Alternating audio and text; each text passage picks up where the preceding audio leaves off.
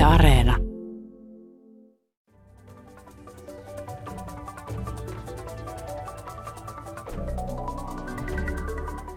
Minkälaisia muutoksia on viime aikoina tehty sen suhteen, miten EUn taloussääntöjä noudatetaan ja minkälaisia paineita niiden muuttamiseen jatkossa on?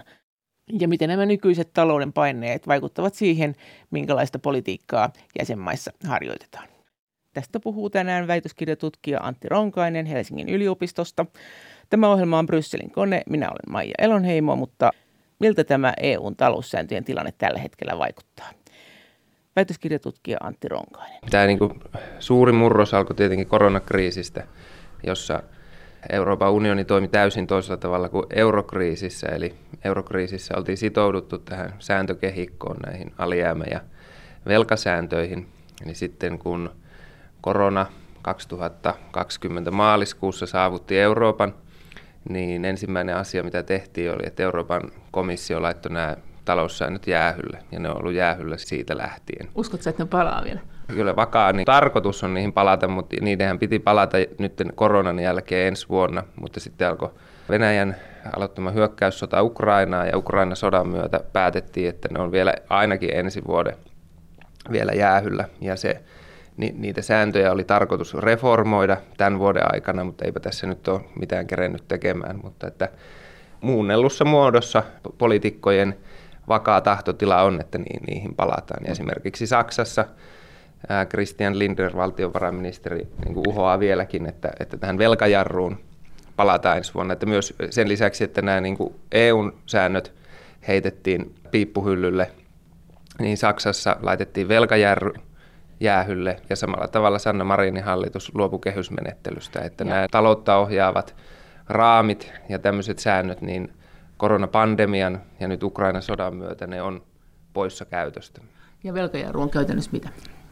Velkajarru on, että Saksan ää, valtion alijäämä ei saa olla yli 0,35 prosenttia suhteessa bruttokansantuotteeseen. Että se on kymmenen kertaa radikaalimpi kuin sitten taas tämä EUn kolmen prosentin alijäämäsääntö. Siis tulojen ja menojen erotus ei saa olla yli kolme prosenttia alijäämäinen suhteessa bruttokansantuotteeseen. Sitten sit siellä EU-säännössä on myös se velkasääntö, että ei saa olla yli 60 prosenttia bruttokansantuotteesta se valtion velkaisuus. Ja tätähän ei ole siis täydellisesti toteutettu, tätä EUn näitä sääntöjä, tämä on tullut jotain poikkeuksia tai sitten joku ei ole vain totellut sitä. Miten sä luulet, mitä tälle käy, että miten tätä voitaisiin muuttaa niin, että tällä olisi joku järkevä käyttö? Joo, tosiaankin sitä velkasääntöä ei ole koskaan euroalue täyttänyt. Ensimmäiset maat, jotka näitä sääntöjä rikko 2000-luvun alussa, oli Saksa ja Ranska. Eli tavallaan leijonat päästettiin häkistä näiden niin kuin isompien valtioiden toimesta, että kun ne, ne säännöt olisi alkanut koskea heitä itseään, niin he väljensivät niitä ensimmäisen kerran. Mutta että se sääntöjen uudistustyö alkoi jo ennen koronakriisiä, että tosiaan, että nämä säännöthän on yksinkertaiset, että 3 ja 60, 3 prosentin alijäämä, 60 prosentin velkasääntö, niin sitten niissä on tosiaan kaikenlaisia erilaisia menettelyitä, että, että mitä maalle tehdään, jos se riittävän kauan näitä rikkoo ja millä tavalla aletaan korjaavaa. On tämmöinen niin kuin ehkäisevä käsi, jotka on toimia, joilla pyritään siihen, että niitä sääntöjä ei tulla ikinä rikkomaan. Ja sitten on niin kuin korjaava käsi, joka on sitten se, että jos niitä rikotaan, niin mitä tehdään. Ja tämä unionin tämmöinen epävirallinen sääntökirja, mikä sisältää kaikki mahdolliset tapaukset ja poikkeukset ja poikkeusten poikkeukset, niin se on yli sata sivua pitkä. Ja sen sääntöuudistuksen lähtökohtana oli, ja se on myös Suomen virallinen linja, että sitä sääntökehikkoa pitää yksinkertaistaa. Ja mikä se keskustelu koronakriisin aikana, koronakriisin jälkeen ja ennen Ukrainan sodan alkamista oli se, että ei puhuta niinkään siitä, että näitä numeerisia arvoja 3 prosenttia ja 60 prosenttia muutettaisiin, koska se on kirjattu perussopimuksiin ja se vaatisi sitten niin kuin perussopimusten avaamisen ja, ja tämän konventin koolle kutsumisen ja rumpujen ja torvien pärinä ja, ja, ja se on niin kuin vuosia ja vuosia kestävä pitkä prosessi, mutta sen sijaan voidaan muuttaa nimenomaan niitä periaatteita, just tätä niin kuin ehkäisevää ja korjaavaa kättä, että miten niihin sääntöihin pyritään pääsemään ja miten niitä pyritään ylläpitämään. Mä luulen, että se uudistus koskee nimenomaan niitä periaatteita, joilla näitä niin kuin kahta maagista sääntöä pyritään kunnioittamaan. Siinähän on siinä, kun sä sanoit se sadan sivun se käyttöohje mm. tälle, näille säännöille, niin siellähän on kaikenlaista semmoista, että, että jos on hirveän huonot ajat, niin sit ei tarvitse välittää. Että siellähän on nyt jo aika paljon semmoista, että, miten tämä lasketaan, ja se lasketaankin toisella lailla kuin luulimmekin, se lasketaankin näin, tai siis miten me tavalliset maalikot luulimme, kyllähän ne ammattilaiset sen osaa. Sä kuitenkin oot sitä mieltä, että sinne ei tule lisää tämmöisiä, kun sä sanoit, että se yksinkertaistetaan. Eikö se kannattaisi monimutkaistaa mieluummin, että se olisi vielä helpompi käyttöön? Niin, no Saksahan on esimerkiksi sanonut suoraan, että tämä nykyinen sääntökehikko jo ö, lisää tarpeeksi joustoja ja se on tarpeeksi joustava, että ei tarvitse mitään radikaalia uudistusta.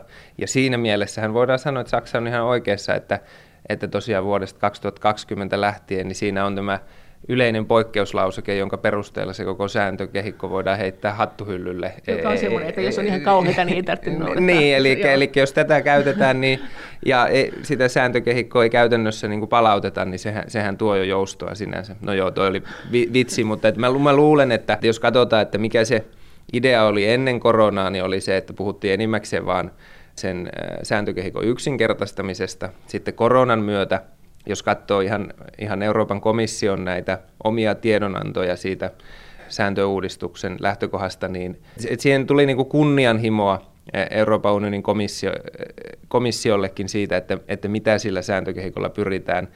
Ja kun vaikka eurokriisissä Saksa erityisesti korosti sitä, että sen pointti on niin kuin talouskurin ylläpitäminen ja, ja velkakestävyyden ylläpitäminen, niin sitten jos katsoo näitä komission esityksiä, niin sinne tulee uusia teemoja, jotka on esimerkiksi vihreä siirtymä, resilienssi pandemioiden mm. aikana, investointien ylläpitäminen. Joka lisää kuluja, joka sotkee nämä luvut. Niin, jo, jotka tuo tavallaan siihen, että se, se, mutta että se nähdään, että se tahtotila ei enää pyöri pelkästään siellä niin kuin velkakestävyydessä ja talouskurissa, vaan myös investointipolitiikassa, ympäristöpolitiikassa, ter- terveydenhuollossa ja niin edelleen. Mutta mitä sä sitten oletat, että kun sä sanoit että kuitenkin, että se yksinkertaistetaan, tai ainakin se muutetaan, niin todennäköisesti sinne nyt kuitenkin pitäisi saada lisää niitä porsaareikiä, koska se yleinen tahtotila ei tunnu olevan kovin innostunut tähän talouskuriin. Kyllähän jos katsoo tuota poliittista keskustelua, niin ei paljon kukaan enää sano, että kyllä pitää olla kuria. Paitsi Saksa, mutta kun sitten Sähän no, on sanonut, se... että Saksa ei itsekään noudata sitä omaa säännöstöänsä, vaan se heittää sinne budjetin ulkopuolelle kaiken maailman sotilasmenoja ja Ukrainan tukia, jotka ei sitten näy budjetissa, niin sitten ne voi sanoa, että juu, meillä on tämä velkajarru.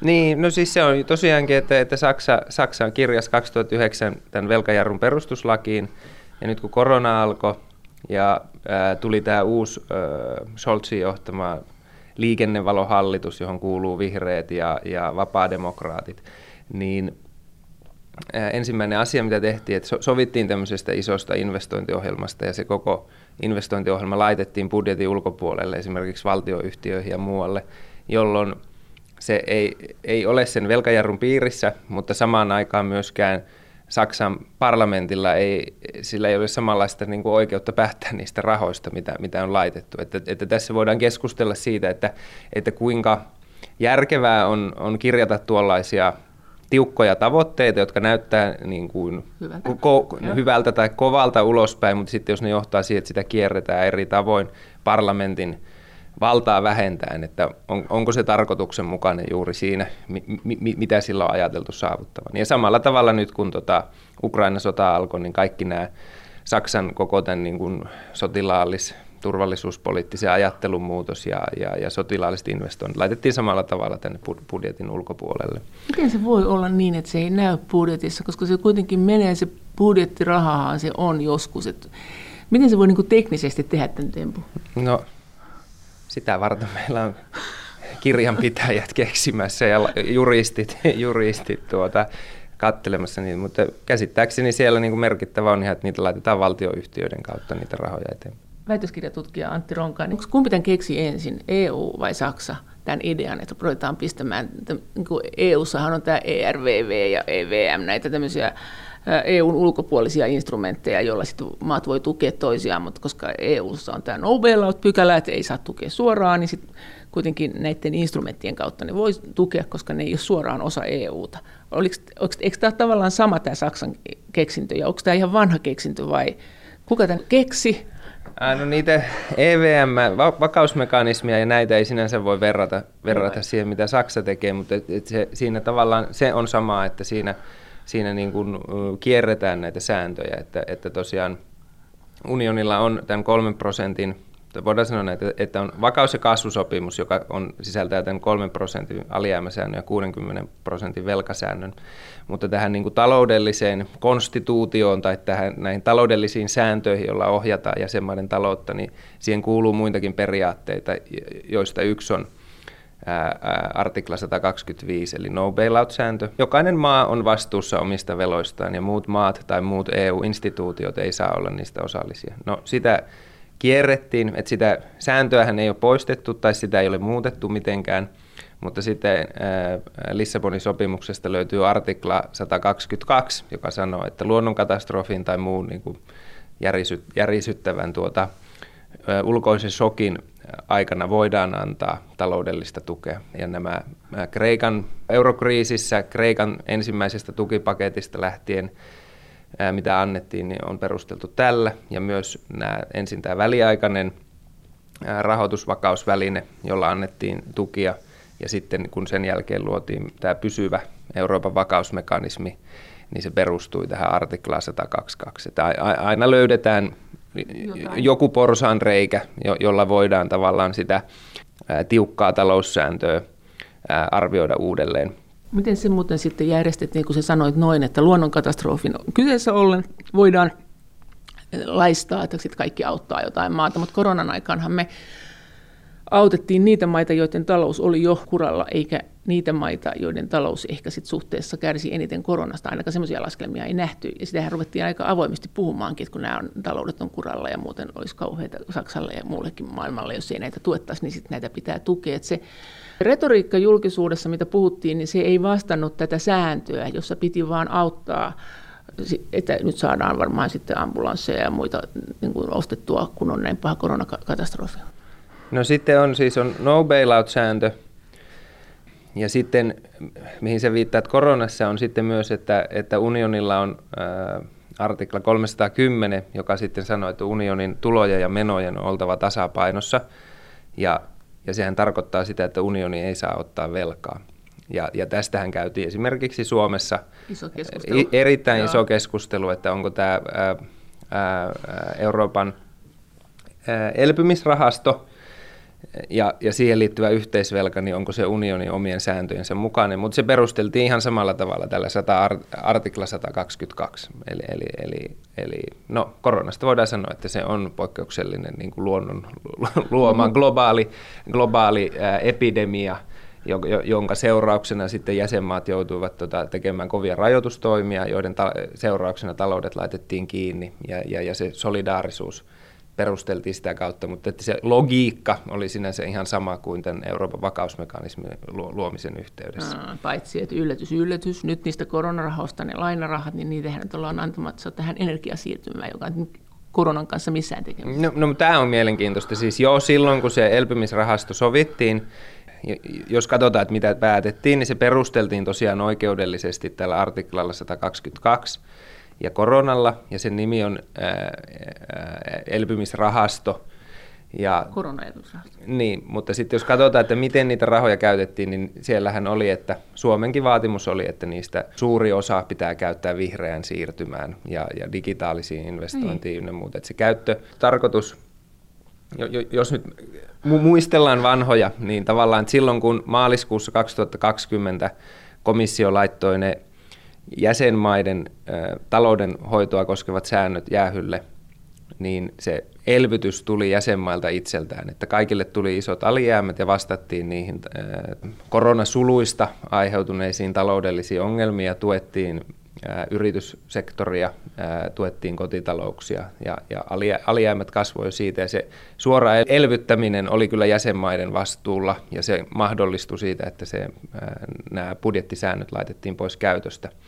Ja tämä elpymisrahasto ei sinänsä ole enää suoraa el- e-, elvyttämistä. Et se idea on vaan se, että, että jäsenmaat elvyttivät ja, ja tällä elpymisrahastolla – se oikeutettiin koronapandemialla ja sillä perusteltiin se laillisuus, mutta että jos katsotaan tätä elpymisrahastoa, niin siinähän luodaan tämmöistä eurooppalaista teollisuuspolitiikkaa, joka rakentuu Euroopan unionin näiden yhteisten tavoitteiden taakse, jotka on vihreä siirtymä ja digitaaliset investoinnit ja, ja, ja sitä kautta. Mutta että näin tämä homma menee ja tal- taloushallinta uudistuu ja talouspolitiikka myös niin kuin monimu- monimuotoistuu. Eikö kukaan reittelenyt tätä vastaan? Edes Saksan perustuslakituomioistuin sanonut, että Tämähän on ihan, niin kuin, ihan tavallisille ihmisillekin aivan itsestään selvää, että jos on sanottu, että tätä rahaa saa käyttää vain luonnonkatastrofien haittojen korjaamiseen, niin sitten ruvetaan tekemään sillä jotakin teollisuusrakennepolitiikkaa. Eihän se nyt sitä ole. Onko vaan, että kaikki on ihan niin kuin silmät kiinni ja toivoo, että se menee ohi ja kukaan ei sano mitään, vai nostiko tästä kukaan mekkalaa? No siis kanteitahan on elpymisrahastosta kirjoitettu Saksassa ja Saksan perustuslaki tuomioistuin tulee varmasti tekemään siitä myös tämmöisen oikeusjutun Euroopan unionin tuomioistuimeen, jossa arvioidaan sitä legaalista argumenttia siitä, että kuinka pitävä tämä oli ja voidaanko esimerkiksi tästä oikeudellisesta perusteesta irrottaa sitten taas niiden rahojen käyttötarkoitukset. Mutta tämä oikeusjuttu, mikä sitten tulee, niin se tulee taas myöhään. Se tulee myöhään, mutta se tulee määrittämään sitten, että Euroopan unionin tuomioistuin joutuu ottamaan kantaa siihen ja tekemään niin kuin oman ratkaisunsa siitä elpymisrahastosta, niin se tulee sitten vaikuttamaan tuleviin elpymisrahastoihin. Että Suomessakinhan oli keskustelu siitä, että onko tämä elpymisrahasto nytten poikkeus vai ennakkotapaus. Ja mun mielestä se on ihan selkeää, että se oli ennakkotapaus, että kun tämä poliittisesti on kerran tehty, niin se on helpompi sitten uusia tulevissa kriiseissä. Tai sitten Saksa torppaa sen ja se on ennakkotapaus. No ei Saksa torpannut sitä. Ei, mutta jos tuomioistuin torppaa sen. Ei, en mä usko, että se torppaa sitä tai sanoo sitä jälkijättöisesti lailliseksi, mutta että kun Euroopan unionin tuomioistuin joutuu ottaa kantaa siihen Saksan perustuslaki-tuomioistuimen oikeusjuttuun, niin siinä asetetaan tiettyjä rajoja, että mi- miten tätä artiklaa 122 voidaan jatkossa käyttää ja minkälaisia uusia rahastoja voidaan luoda, mitkä niiden periaatteet on. Ja, ja, ja, ja tällä tavalla tämä niin kuin taloudellinen hallinta, unionin ja jäsenmaiden taloudellinen ja myös Euroopan keskuspankin taloudellinen hallinta, että se elää näiden oikeusjuttujen kautta ja tavallaan Euroopan unionin tuomioistuin asettaa jotain tiettyjä perälautoja sille, että mitä unioni saa tehdä. Ja sitten taas Saksan perustuslakituomioistuin asettaa tiettyjä perälautoja sille, missä Saksa tai Saksan keskuspankki voi olla mukana. Ja se, se määrää sitten tavallaan sen käytävän, missä voidaan niin kuin jatkossa kulkea eteenpäin. Ää. Mutta että kun Suomessa keskusteltiin, että elpymisrahasto, niin onko se pysyvä järjestely vai poikkeuksellinen järjestely, niin se on tavallaan väärä kysymys. Että varmasti elpymisrahasto tulee olemaan poikkeuksellinen mutta se on myös siinä mielessä erityinen, että sen perusteella voidaan luoda uudenlaisia elpymisrahastoja uudenlaisissa tilanteissa, aina tähän niin kuin artiklaan 122 viitaten.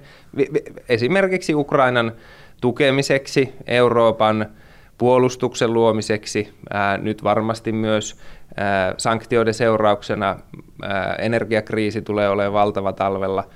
Si- siihen liittyen ää, voidaan luoda. Nämä on kaikki tämmöisiä esimerkkejä siitä, että miten voidaan luoda uusi, uusi rahasto, joka tähän artiklaan 122 vedoten voidaan oikeuttaa tämän no. unionin rahoituskiellon mukaisena, mutta välttämättömänä toimena, jolla voidaan haaste, vastata näihin haasteisiin, kuten energiapolitiikkaan, ilmastokriisiin tai sitten tota, Ukrainan sotaan tai Ukrainan taloudelliseen auttamiseen. Väitöskirjatutkija Antti Ronkainen Helsingin yliopistosta. Eli politiikka tulee mukaan talouspolitiikkaan. Se oli aikaisemmin uskottiin, että se on siellä EU-lainsäädännössä se talouspolitiikka hyvin pitkään, näinkö?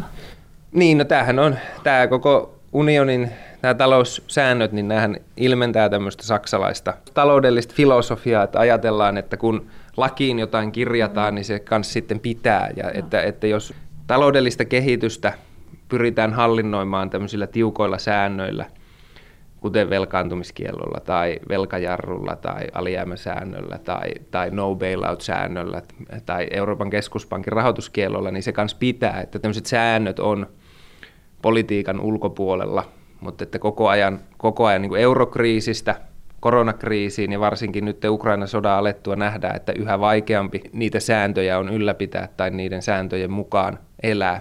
Ja sinänsä Mä en itse lähtisi arvioimaan sillä tavalla, että se sääntökehikko, joka on joskus 80-luvulla tämmöisten ordoliberaalien ideoiden mukaan perustettu, että se olisi jotenkin niin kuin se moraalisesti oikein tapa. Et, et, siis koronakriisi oli niin kuin poikkeuksellinen pandemia, mutta että tämä Ukrainan sota ja ilmastokriisi ja energiakriisi, niin ne on niin kuin vielä vaikeampia rasteja Euroopalle.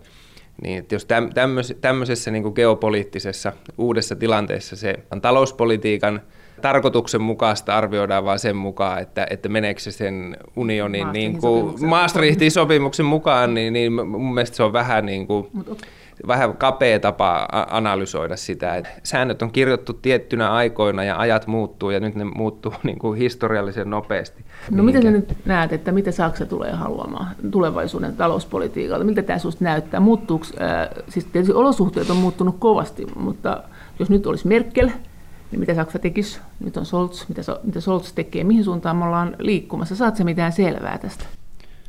No se suuri kysymys tietenkin Saksassa on se, että miten tähän niin kuin ensi talven energia- ja talouskriisiin tullaan vastaamaan. Saksa tulee kärsimään erittäin voimakkaasti tästä, että Euroopan unioni irtikytkeytyy Venäjän taloudesta. Että siellä paitsi kotitaloudet on erittäin riippuvaisia maakaasusta, niin myös raskas teollisuus. Ja että Saksalle on erittäin vaikeaa se, että siitä kaasusta ollaan luopumassa. Ja nythän se menee niin, että unioni ei ole asettanut kaasulle vielä mitään rajoituksia, vaan päinvastoin se on Venäjä, joka on laittanut Joo. tuota Nord Stream 1 putken vajakapasiteetille, että se verrattuna vuoden takaisin, niin mitä se kaasu sieltä tulee, niin se on enää 20 prosenttia. Ja nyt alkoi taas, oliko se kolmen päivän huoltotyöt, ja se on taas täysin kiinni, että tällä hetkellä se on Venäjä, joka sitä ruuvia käyttää, eikä unioni. Johtuen tästä, että, että erityisesti Saksa, myös Italia on erittäin riippuvaisia siitä Venäjän kaasusta. Että mitä Saksassa tapahtuu, niin tietenkin sitä määrää se, miten siellä tullaan vastaamaan ensi talveen ja siihen, että mitä ensi talvena tapahtuu. Että toisaalta, että mistä pyritään saamaan se energia, mikä ennen on saatu Venäjältä, miten kotitalouksia tullaan tukemaan ja, ja miten taloudelliseen kriisiin tullaan vastaamaan, niin en, en osaa ennustaa, mutta että esimerkiksi vapaademokraattien puheenjohtaja ja Saksan valtiovarainministeri Christian Lindner on sanonut, että ensi vuonna palataan tähän velkajarruun ja se tulee niin kuin määräämään se raamin, miten Saksa voi vastata tähän elinkustannuskriisiin, energiakriisiin ja talouskriisiin. Että ihmettelen, ihmettelen, jos siihen, siihen velkajarruun voidaan palata, koska se tarkoittaa, että Saksan niin kuin liikkumavara on erittäin vähäinen. Entä sitten tämä, kun Saksa oli aikaisemmin tässä porukassa, joka, joka oli tiukka tässä, että muita maita ei tueta, ollaan, harrastetaan tämmöistä niin tiukempaa politiikkaa, että maat vastaa itse rahoistaan, ei anneta EUlle niin paljon yhteisiä rahoja, niin on, luuletko, että se on muuttumassa? No tässä on nyt se, että tosiaan Saksan asema on muuttunut erittäin paljon erittäin nopeasti, että, että kun kävi ilmi, että kuinka riippuvainen Saksa oli Venäjän energiasta ja kuinka suuri osa Saksan kilpailukyvystä on perustunut tähän Venäjän halpaa energiaan, niin koko tämä niin kuin Saksan taloudellinen filosofia on tavallaan romahtanut ja, ja kaikki muut on nähnyt sen, että kun eurokriisissä Saksa oli vielä taloudellisesti ja poliittisesti vahva ja se vaati esimerkiksi Etelä-Euroopan mailta niin tiukkaa talouskuria, ei niinkään solidaarisuutta, vaan oli tämmöistä komentotaloutta muiden suhteeseen, niin nyt kun asetelma onkin energian suhteen kääntynyt sille, että Etelä-Euroopan – maat, ainakaan kaikki, erityisesti esimerkiksi Iberian niemimaalla, Portugalia ja Espanja ei ole niin riippuvaisia Venäjän energiasta, niin sieltä on tullut kommenttia, että miksi meidän pitäisi olla nyt solidaarisia Saksan suhteen, että, että, että esimerkiksi Espanjan energiaministeri viittasi suoraan eurokriisiin, että me emme ole eläneet niin kuin energiapolitiikassa yli varojemme toisin kuin eräät. Että kysymys Euroopan niin kuin yhteisestä energiapolitiikasta tulee olemaan mielenkiintoinen, että pysyykö siinä tällaista solidaarisuutta ja yhtenäisyyttä, että nythän oli tässä kesällä komissio esitti, että kaikki jäsenmaat vähentää omaa kaasun käyttöä syyskuuhun mennessä. Niin riippumatta siitä, mistä se kaasu on tullut. Niin, ja kuinka suuri se riippuvaisuus Venäjästä on, mutta sehän torpedoitiin heti, ja, että, ja, ja se olisi hyödyttänyt tietenkin Saksaa siinä mielessä, että Saksan ei olisi tarvinnut omaa energian käyttöään vähentää niin paljon, että jotta oltaisiin saatu sitten varastot täyteen talveksi, mutta että tällaista solidaarisuutta ei ollut kesällä, Ja sitten tietenkin, kun tilanne menee vakavaksi, niin on, on mielenkiintoista nähdä, että, että mitä seuraavaksi tapahtuu. Mutta että nyt tällaisia niin konkreettisia esityksiä ei ole vielä tullut nimenomaan liittyen niin kuin vaikka yhteisvelkaan tai yhteisiin niin kuin investointihankkeisiin. Että sellaisia ei ole vielä tuotu pöytään, mutta että se on niin kuin tämän yhteisen energiapolitiikan irtikytkennän kannalta tietenkin oleellista, että löytyykö Euroopan unionin mailta solidaarisuutta, mutta että tällä hetkellä tämä ää, Saksa on ollut siis Euroopan vientiveturi ja, ja se on niin kuin tällä hetkellä se koko taloudellinen filosofia romahtanut ja myös Saksan tämä poliittinen pääoma, niin sitä ei enää ole. Sitä ei kuunnella enää EU-ssa samalla lailla. Niin, eikä se voi enää käskyttää muita samalla tavalla kuin eurokriisin aikana. Ja varmasti siitä eurokriisistäkin jäi paljon hampaan koloon, että se on oikeasti hyvä kysymys, että unioni on ollut kuitenkin tähän asti niin kuin suhteellisen ja yllättävänkin yhtenäinen vaikka näiden Venäjän vastaisten sanktioiden suhteen ja no tietenkin erilaisia painotuksia ja voidaan mennä niihin tarkemmin, mutta myös Ukrainan tukemisen suhteen. Ja oikeastaan niin kauan kuin Yhdysvallat tukee Ukrainaa, niin ei Eurooppa voi muuta kuin tehdä samaa, mutta että, että että sitten kun tullaan kysymyksiin siitä, että miten nämä sanktiot, niin mikä niiden vaikutus Eurooppaan itseensä on, minkälaiset energiakriisit eri maihin tulee, minkälaiset taloudelliset kriisit eri maihin tulee, niin joudutaan alkaa myös miettimään, että, että vastataanko siihen vaan kansallisella tasolla eri jäsenmaat, kukin vastatko itsestään periaatteella vai, vai tullaanko siihen lisäämään tämmöisiä solidaarisuuden elementtejä ja jotain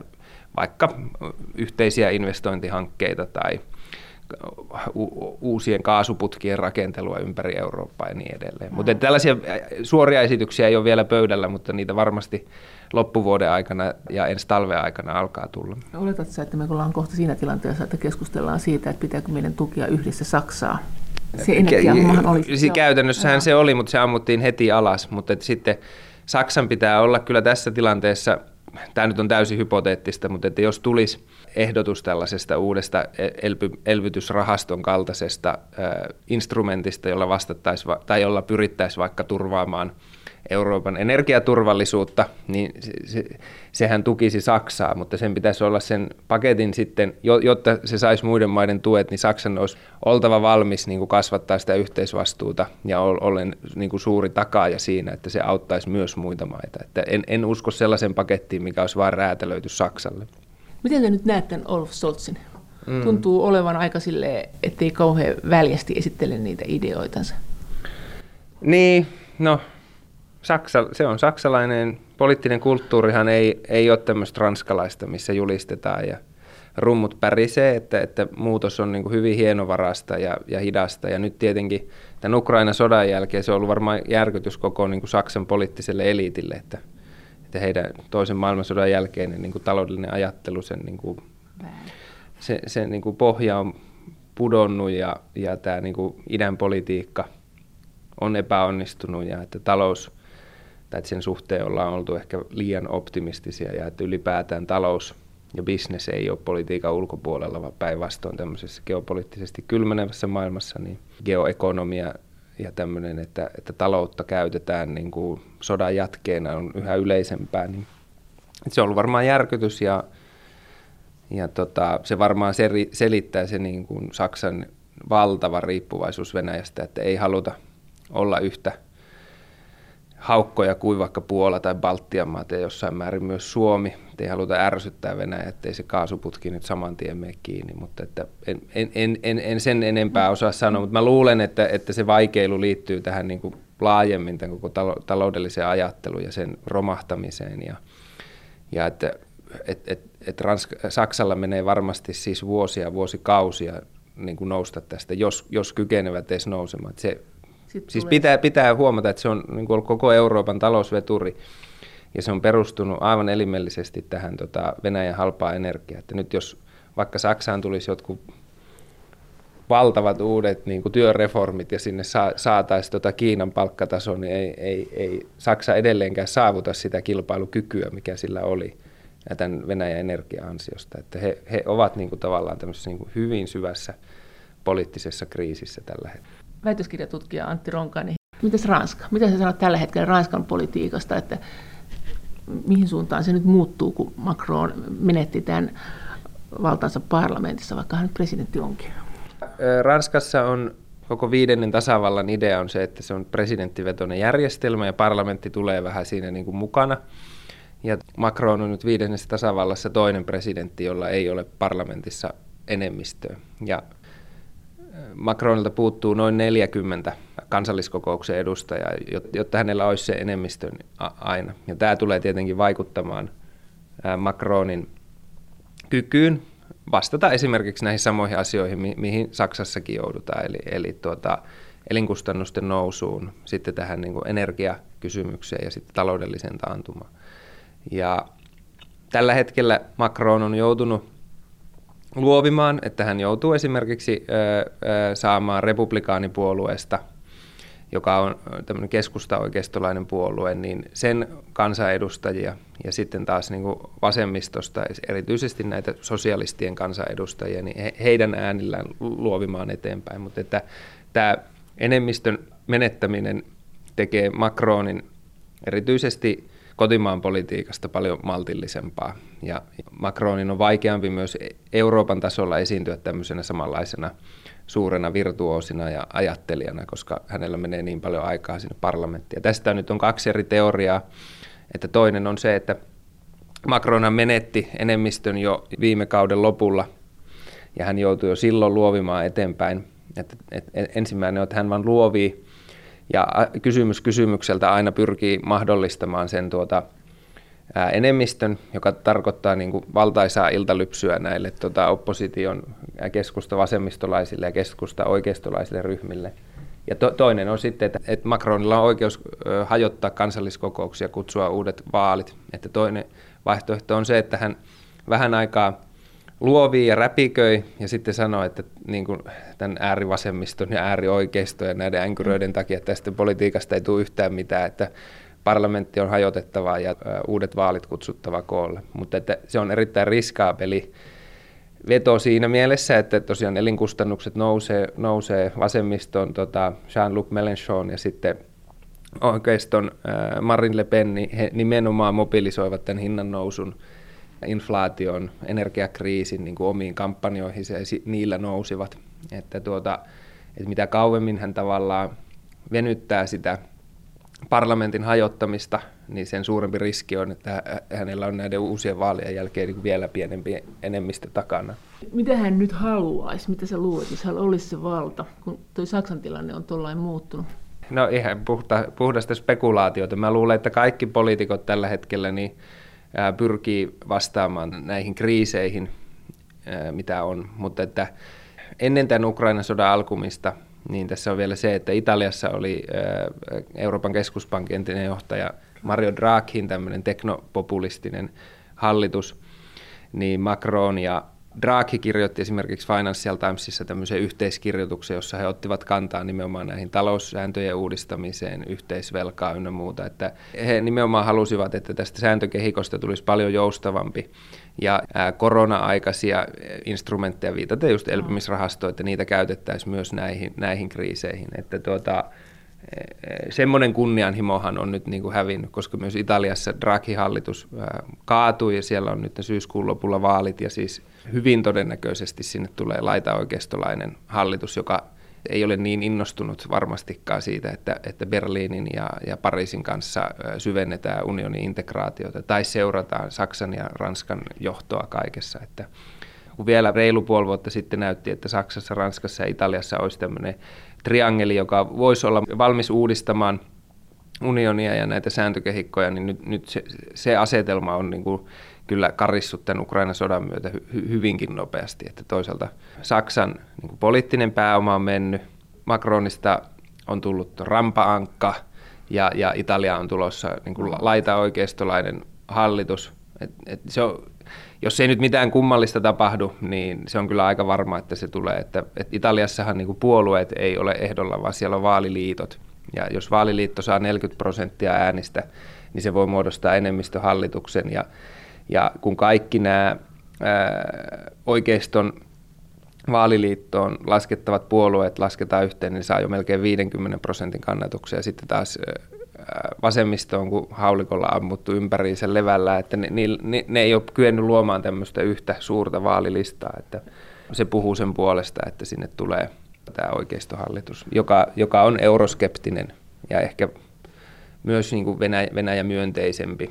Mutta se, tietenkin tästä Italia, sinne on noussut tämä Italian veljet puolue niin kuin parissa vuodessa suurimmaksi puolueeksi, että tästä Giorgia Melonista, niin hän, hänestä, joka on pääministeri, ja tämä Italian veljet on siis fasistipuolueiden jälkeläinen, että et, et, et erona vielä niin kuin nykyisiin äärioikeistolaisiin puolueisiin, niin sillä on niin kuin pitkät perinteet tästä fasismista ja ideologisesti siis laskee itsen sen toisen maailmansodan jälkeen niin kuin parlamentaariseksi uusfasistiseksi puolueeksi. Aivan suoraan, siis per, periytyy sieltä. Että siis tosiaankin, että Italiaan voi tulla uusfasistinen pääministeri ja sitten hänen apupuolueensa olisi tämä radikaalioikeistolainen Matteo Salvini Lega ja sitten Berlusconin Forza Italia. Ja, ja, ja tietenkin on hauskaa, että, että Berlusconi alkaa näyttää ihan tämmöiseltä niin kuin tolkun, tolkun maltilliselta oikeistopolitiikolta verrattuna näihin uusiin kasvoihin. Miten sä luulet, että mitä Italia sitten teki sen talouden kanssa, kun sä sanoit, että ne ei halua ottaa käskyjä Berliinistä tai Pariisista, ja, Brysselistä. Ai, ai niin, Brysselistä. Ja Frankfurtista. Aa, ja Frankfurtistakin vielä. No, miten ne sitten tekee? Tämä on myös spekulaatiota, mutta tässähän on tämmöinen mielenkiintoinen asia, että tosiaankin Italia on tämän elpymisrahaston suurin saaja, että he, he, heidän niin kokonaispottinsa sieltä on reilut 200 miljardia, ja tästä 7,5 miljardin rahastosta. Ei suoria tukia kaikki, vaan niin kuin, no, jos lasketaan tu, tuet ja lainat yhteen niin äh, Italian pitää esimerkiksi tämän vuoden loppuun mennessä saada vielä parlamentin läpi äh, reilut 50 reformia koskien kilpailulainsäädäntöä, oikeuslaitosta ynnä muuta. Että he saa, niin, saadakseen aina niin kuin seuraavan tämmöisen erän siitä, siitä tuota, äh, elpymisrahastosta, että se että et se ei ole vaan, että ne rahat annetaan sinne, vaan että siinä on nämä reformit ehtona. Et eurokriisissä oli niin kuin reformit ja talouskuri, niin nyt on kuitenkin ne reformit on säilynyt. Että kun on paljon puhuttu, että, että se on täysin, täysin tämmöistä niin kuin löysää rahaa, jossa ei ole mitään ehdollisuutta, niin kuitenkin on nämä kansalliset elpymissuunnitelmat, jotka komissio on hyväksynyt ja niitä niin kuin jossain määrin seurataan, että, että tuota, että esimerkiksi tämä Giorgia Meloni ja oikeistoblokki on sanonut, että he eivät, että he haluavat kyllä ne kaikki rahat sieltä ihan ymmärrettävästi, mutta se, että, että ne kaikki rahat saadaan sieltä, niin se kyllä sitoo tätä tulevan hallituksen talouspolitiikkaa, että heidän pitää olla sitoutuneita myös näihin reformeihin, mitkä jo Draghin hallitus on sopinut. He ovat sanoneet, että he aikovat tota, neuvotella uusiksi niitä elpymisrahastoja joitain käyttökohteita, joka on siis ihan perusteltua kyllä. Että jos ne on sovittu niin kuin koronapandemia, niin Itali- Italian itsensä kannalta varmasti on niin kuin perusteltua, että, että niitä järkevöitetään. Ja tässä tullaan taas siihen, että kuinka paljon sä voit niin kuin tämän artiklan 122 perusteella tehty elpymisrahaston niitä rahojen käyttötarkoituksia ja muuta, ja kuinka paljon ne voi elää ajassa. Ja tämä on sitten taas oikeudellinen kysymys, mutta täysin niin kuin poliittisesti ja taloudellisesti perusteltua on, että että niitä, niitä ää, käyttötarkoituksia tullaan neuvottelemaan uusiksi.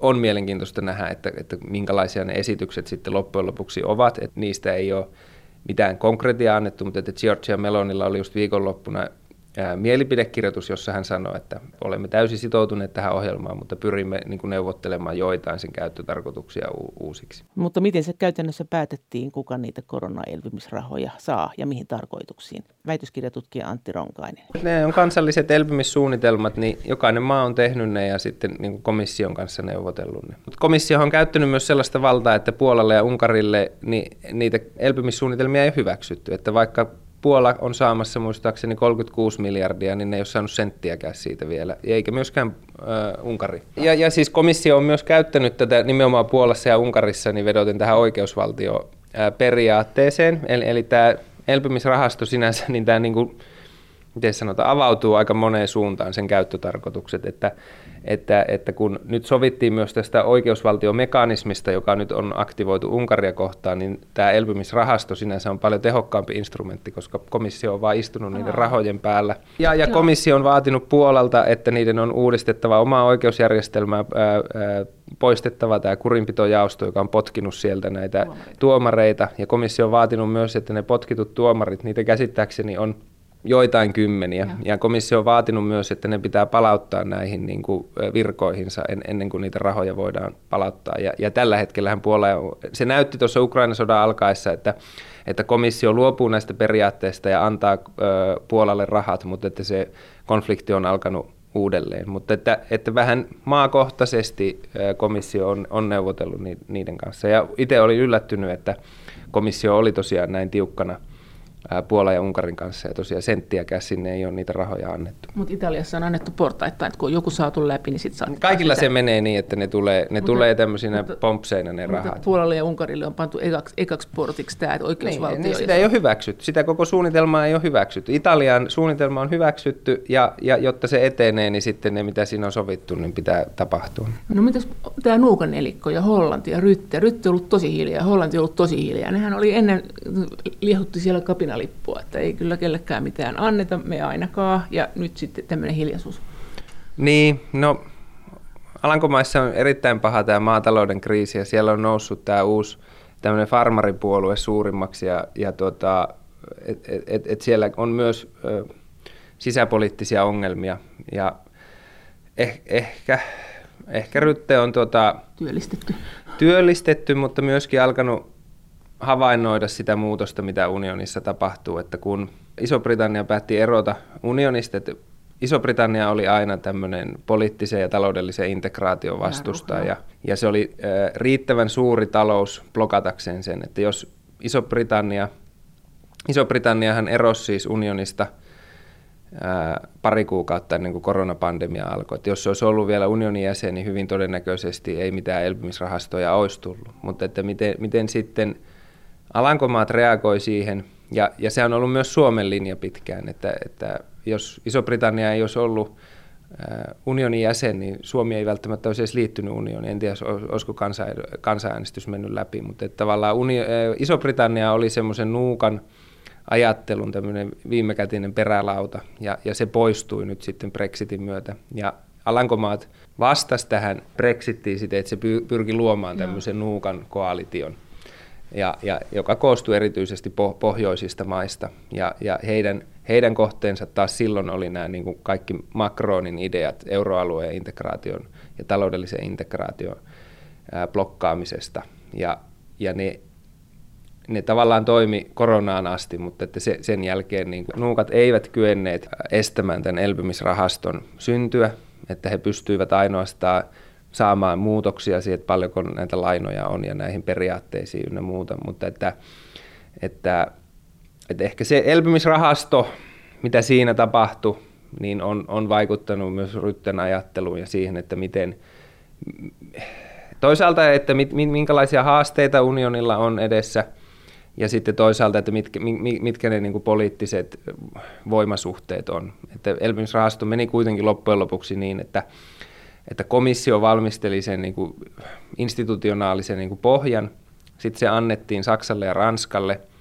He neuvotteli siitä keskenään vähän, muokkas detskuja ja sitten esitteli sen omanaan. Ja sitten siihen lähti tietenkin Italia, Espanja, niin kuin kaikki suuret maat heti mukaan. Ja Saksa ja Ranskahan maksavat itse sinne erittäin paljon, ei, ei se heitä hyödytä. Tietenkin voidaan sanoa, että elpymisrahasto hyödyttää Saksaa, koska se on kaikkien EU-maiden suurin vientikumppani, että jos niiden taloudet on kunnossa, niin se hyödyttää myös Saksan, Saksan taloutta, mutta että, että su, suurimmat maat ää, tukivat tätä ja, ja nämä nuukat maat ja Suomi niiden mukana niin e, eivät kyenneet sitä estämään ja, ja, ja tämä kokemus on varmaan ää, vaikuttanut Rutten ajatteluun, että ehkä se pelkkä änkyröinti ei, ei auta vaan. Et, ja, ja siellähän tietenkin oli vaalit ja nyt siellä tämä liberaalipuolue nousi toisimmaksi suurimmaksi, joka on erittäin Eurooppa-myönteinen ja siellä on, heillä on valtiovarainministeri salkku, että, että, että myös niin kuin Alankomaiden sisällä on tapahtunut poliittista kehitystä. Mutta nämä luulisin, mikä on vaikuttanut siihen, että, että Alankomaat ei ole enää niin nuuka kuin se aikaisemmin on ollut. Kuka sitä nuukuuden lippua sitten heiluttaa? No Pohjoismaat, Ruotsi ja Tanska ainakin. Ja sä oot sanonut myös, että voi olla, tai sanoit tässä joku aika sitten, että voi olla tulossa joku uusi rahankeruu tämän Ukrainan takia, että 500 miljardia pitäisi antaa Ukrainalle. Tuossa kun juteltiin äsken, sä sanoit, että se ei ehkä ole enää niin ajankohtaista kuin ehkä joskus tämä ajatus. Niin, no Ukrainan rahoitustarve on siis 5 miljardia kuussa, että se voi jatkaa tätä sotaa. Ää, ää, Ukrainan korkotaso on mitä 25 prosenttia tällä hetkellä, inflaatio on yli 20 prosenttia. Että kun, kun tällä hetkellä on selvää, että sota tulee jatkumaan kauan ja, ja, ja niin kuin aivan vähintään talven yli, niin myös Ukrainan kyky käydä sotaa on yhä riippuvaisempi paitsi, paitsi aseellisesta tuesta, mitä tulee Yhdysvalloista ja Euroopasta, niin se kyllä tarvitsee myös tätä rahallista tukea. Ja unioni on sopinut, että, että loppuvuoden aikana Ukrainalle annetaan 9 miljardia. 9 miljardin tukipaketti on jo sovittu, mutta että se, ei, se ei tule riittämään. Mutta sitten taas niin tuossa keväällä oli, oli keskustelua siitä, että, että tehtäisiin sitten tämmöinen oma tukipaketti Ukrainan jälleenrakentamiseksi, mutta se liittyy ajatukseen siitä, että, että se sota olisi jo loppunut, että se loppuisi mahdollisimman pian ja sitten EU loisi tämmöisen Marshall-suunnitelman tavallaan, jolla, jolla jälleen rakennettaisiin Ukrainaa, jolla puututtaisiin Ukrainan oikeusvaltio-ongelmiin, Ukrainahan on siis Euroopan korruptoituneimpia maita. Sillä on niin kuin vakavia oikeusvaltio-ongelmia. Siellä on Zelenskikin lakkauttanut lehdistöä ja puolueita. Että miten tavallaan sitten Ukraina saataisiin siihen sellaisen kuntoon, että se täyttäisi unionin nämä kaikki kriteerit. Se on varmasti niin kuin vuosikymmenten asia, mutta myöskin niin, että pyrittäessä niin kuin saamaan Ukraina unioniin, niin ei luotaisi sitten lisää näitä oikeusvaltiokiistoja ynnä muita. Mutta että tämän, tämän paketin idea, mitä silloin keväällä oli, niin se, se oli kyllä freimattu enempi sellaiseksi, tai siis että sen idea liittyy enempi tämmöiseen jälleenrakennukseen ja Marshall-apuun. Mutta se oli siis, se oli sun mielestä enemmän se oli kyllä, että sillä rakennetaan taloja ja logistiikkaa ja näin, mutta siinä on ehtona nämä oikeusvaltiojutut, että se raha ei suinkaan mene tämän byrokratian kehittämiseen. No ei ne oli vaan siis tämmöisiä jotain niin kuin alustavia suunnitelmia, mutta siis kyllähän komissio julkaisi tämän tämmöisen ihan, ihan tiedonannon siitä Ukrainan tukemisesta, ja se oli taas kirjoitettu sillä tavalla, että että tota, se rahoitustarve voi tosiaan olla, jo, olla 500 miljardia ja, ja, ja sitä enempikin. Ja sitten siinä niin kuin tälle komissiolle ominaiseen tapaan sanottiin, että no se raha voidaan järjestää kasvattamalla EUn budjettia, no onnea vaan matkaan, että, no. että budjetti avattaisiin ja sinne niin kuin mällättäisiin lis, lisää rahaa 500 miljardia, tai sitten, tota, että sitä EU-budjetti avattaisiin ja siellä kohteita uudelleen järjestettäisiin vielä enempi onnea matkaa siihen, että, että jäsenmaat luopuisi siitä, että mitä ne on unionilta saamasta. Ja sitten kolmas vaihtoehto oli, että no voidaan luoda tämmöinen ää, korona, korona ää, elpymisrahaston kaltainen järjestely, joka olisi tietenkin se poliittisesti helpoin asia, mutta että haluan korostaa, että se, se liittyy tähän niin kuin jälleenrakennukseen. Että kysymys siitä, että, että kun sota jatkuu, talvi tulee olemaan erittäin vaikea Euroopassa – varmasti tulee e, e, olemaan tämmöinen stressitesti Euroopan yhtenäisyydelle esimerkiksi sanktiopolitiikan suhteen, mutta myös sen suhteen, että, että, tuota, että miten Ukrainaa tuetaan. Mutta että, että Ukraina on myös elimellisesti e, riippuvainen taloudellisesta tuesta ja se tulee varmasti korostumaan. Että... Eikö EKP voi tehdä mitään? EKP aina loppujen lopuksi painaa rahaa. Eikö no ei, tuskinpa se nyt Ukrainalle alkaa mitään rahaa painamaan, mutta että onhan tässä nyt tietenkin sillä tavalla paljon tapahtunut, että jos, jos eurokriisissä, niin mietittiin huippukokouksissa, että meillä on tämä no bailout-sääntö, että voidaanko me nyt tukea tuota Kreikkaa, niin sitten kun Ukrainan sota alkoi, niin Euroopan unioni alkoi lähettää niin kuin unioniin kuulumattomalle maalle a- a- aseapua, että kyllähän, kyllähän siinä mielessä aika paljon on kymmenessä vuodessa tapahtunut, mutta yllättyisi kyllä, jos Euroopan keskuspankki alkaisi rahoittamaan Ukraina. Tuo Ranska jäi siinä myös vähän kesken. Mitä tämä nyt näyttää tämä Macron-homma sun mielestä, kun se on niin vaisu. Sillä on toki ongelmia, mutta onko Macron tämän, tämän kriisin aikana nyt jotenkin muuttanut myös sitä politiikkaa? Ei ole nyt tullut mitään puhetta yhteisestä budjetista tai lisäintegraatiosta tai mitä. Että nyt on tosi silleen hyssyn hyssyn. Öö, niin, no tässä tulee tavallaan myös nämä eri näkemykset, että, että et Macronillahan oli paljon näitä ideoita, mm. että, että unionin pitää kasvaa geopoliittiseksi toimijaksi ja NATO on aivokuollut ja Joo. kaikkea, mitä hänellä muutama vuosi sitten vielä oli. Ja nythän Macron on esittänyt tämän uuden idean tämmöisestä Euroopan uudesta poliittisesta yhteisöstä, jonka idea tavallaan on se, että Ukrainan ei tarvitsekaan liittyä suoraan sisämarkkinoille, mutta että voidaan luoda tämmöinen Euroopan unioniin ympärille tämmöinen poliittinen yhteisö, johon kuuluisi vaikka Ukraina ja Iso-Britannia, jossa se yhteistyö on niin kuin luonteeltaan geopoliittista eikä niinkään niin kuin mm. sisämarkkinoihin liittyvä. Että se on tällä hetkellä tämä Macronin suuri idea, minkä hän puhuu täällä Euroopan unionin parlamentissa. Ja, ja tietenkin hän piti, on pitänyt e-, esillä tätä perus, perussopimusten avaamista, mutta että nyt tosiaan tämä tilanne on muuttunut niin nopeasti, että, että että Saksan poliittinen pääoma on mennyt, hänellä itsellä on omat ongelmat ja, ja Italiasta ei tule enää yhtä varauksetonta tukea kuin sitä olisi tullut vielä Draghi-aikana. Että, Mutta se, entä se EU-näkemys? Miten sä näet, että onko nyt tapahtumassa niin, että EU tulee menettämään siis kokonaisyhteistä valtaansa, että se valtautta siirtyy takaisin jäsenmaihin, jotka tulee riiteleen keskenään? kaikenlaisista asioista. Tätähän pelätään. Miten todennäköisenä sä pidät, että tämä on nyt tässä edessä? No siis kaikkea tulee määrittää ensi talvia se, että kuinka syvä se energiakriisi on ja kuinka syvä taloudellinen kriisi on. Ja koronapandemiassahan unioni kykeni tämmöiseen niin kuin solidaarisuuteen ja yhteiseen vastaukseen, että kyetäänkö näihin kriiseihin sitten vastaamaan solidaarisesti. Mutta että kyllähän tässä nyt näkyy jo nyt, että tota, Saksa on varovainen, Ranska on myös varovainen, että niin kauan kuin Yhdysvalloista tulee varaukseton tuki Ukrainalle, niin Euroopan unionin suuret maat ei varmasti ota suuria irtiottoja siitä, mutta että kyllähän Saksa ja Ranska on varovaisempia. Sitten tämä Italia on vähän kysymysmerkki, että kuinka yhtenäiseen politiikkaan tämä uusi oikeistohallitus kykenee, mikä sen suhde unioniin tulee olemaan ja Venäjään. Että, et, että tässä on niin monta aspektia, mitkä voi levetä, mutta että selväähän tässä nyt on, että Puola ja Baltian maat on Venäjän suhteen erittäin aggressiivisia – sitten taas tuota, Unkari vetää ihan omaa linjaa, tämmöistä energianationalismia, mitä on. Sitten taas tavallaan kuin eurokriisissä pohjoinen ja etelä, tai erityisesti Saksa ja etelä oli vastakkain, niin nyt, nyt se asetelma myös sen suhteen on niin kuin muuttumassa. Sitten en oikein hahmo, kyllä, kyllä Pohjoismaatkin kuuluu ehkä tähän niin kuin tiu, tiukan linjan. Baltia. Niin, ei, ei ehkä yhtä kovaa kuin Baltia, mutta että, että, että on sel, selvästi näiden niin kuin tiukempien joukossa. Että t- tässä on kyllä niin kuin erittäin moni asia, mistä voi tulla riita ja erittäin moni asia, mikä voi, mikä voi tota unionin kannalta niin kuin mennä mäkeen. Mutta sitten toisaalta on tietenkin se, että jos, jos kriisi on tarpeeksi syvä, niin se tietenkin oikeuttaa taas uudet yhteistoimet ja sitten jäsenmaissa pitää miettiä se, että voiko unionista olla, olla hyötyä tällaisessa tilanteessa.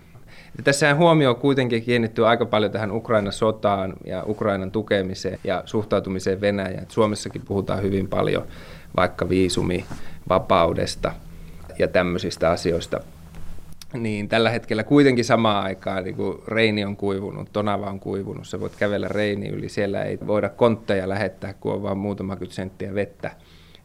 Ranskassa suuri osa ydinvoimaloista on ajettu alas, koska ei, ei voida jäähdyttää niitä no. ydinvoimaloita. Että, että tämä Ukrainan sota, siihen liittyvät kysymykset, Venäjään liittyvät kysymykset hallitsee täysin tätä poliittista keskustelua. Että ilman Ukrainan sotaa tässähän olisi jo niin kuin valtava mikä, il, il, ilmastohätätila julistettu kaikkien maiden toimesta. Ja että tota, tämä niin kuin kysymys ilmastosta vielä tämän niin kuin energiakriisin ja talouskriisin päälle niin kuin tulee olemaan ensi talvena erittäin vaikea asia, koska ne niin kuin kytkeytyy toisiin. tässä niin kuin geopolitiikka, sanktiopolitiikka kytkeytyy energiapolitiikkaan ja sitten vielä ilmastonmuutos pahentaa sitä. Että tämä ensi talvi tulee kyllä olemaan siis paitsi tämän niin kuin Euroopan unionin yhtenäisyyden stressitesti, niin tämä tulee kyllä olemaan myös ilmasto toimien stressitesti, että, että kuinka pitkälle niihin ollaan oikeasti sitouduttu tullaanko eh, ilmastotavoitteista esimerkiksi luopumaan sen seurauksena, että pyritään hillitsemään eh, hinnan nousua tai pyritään takaamaan edes jonkinlainen kilpailukyky. Ja tämä koko tarinan ydin on se, että korona oli vielä niin kuin todella helppo. Että korona oli tämmöistä niin kuin lämmittelyä, mutta että tämä geopoliittinen tilanne, eh, ilmastonmuutos ja sitten tämä Euroopan energiamarkkinoiden kasassa pitäminen, niin nämä on ne todelliset stressitestit, mitkä ensi talvena tota, tulee poliitikkojen pöydälle. Näin sanoi väitöskirjatutkija Antti Ronkainen Helsingin yliopistosta.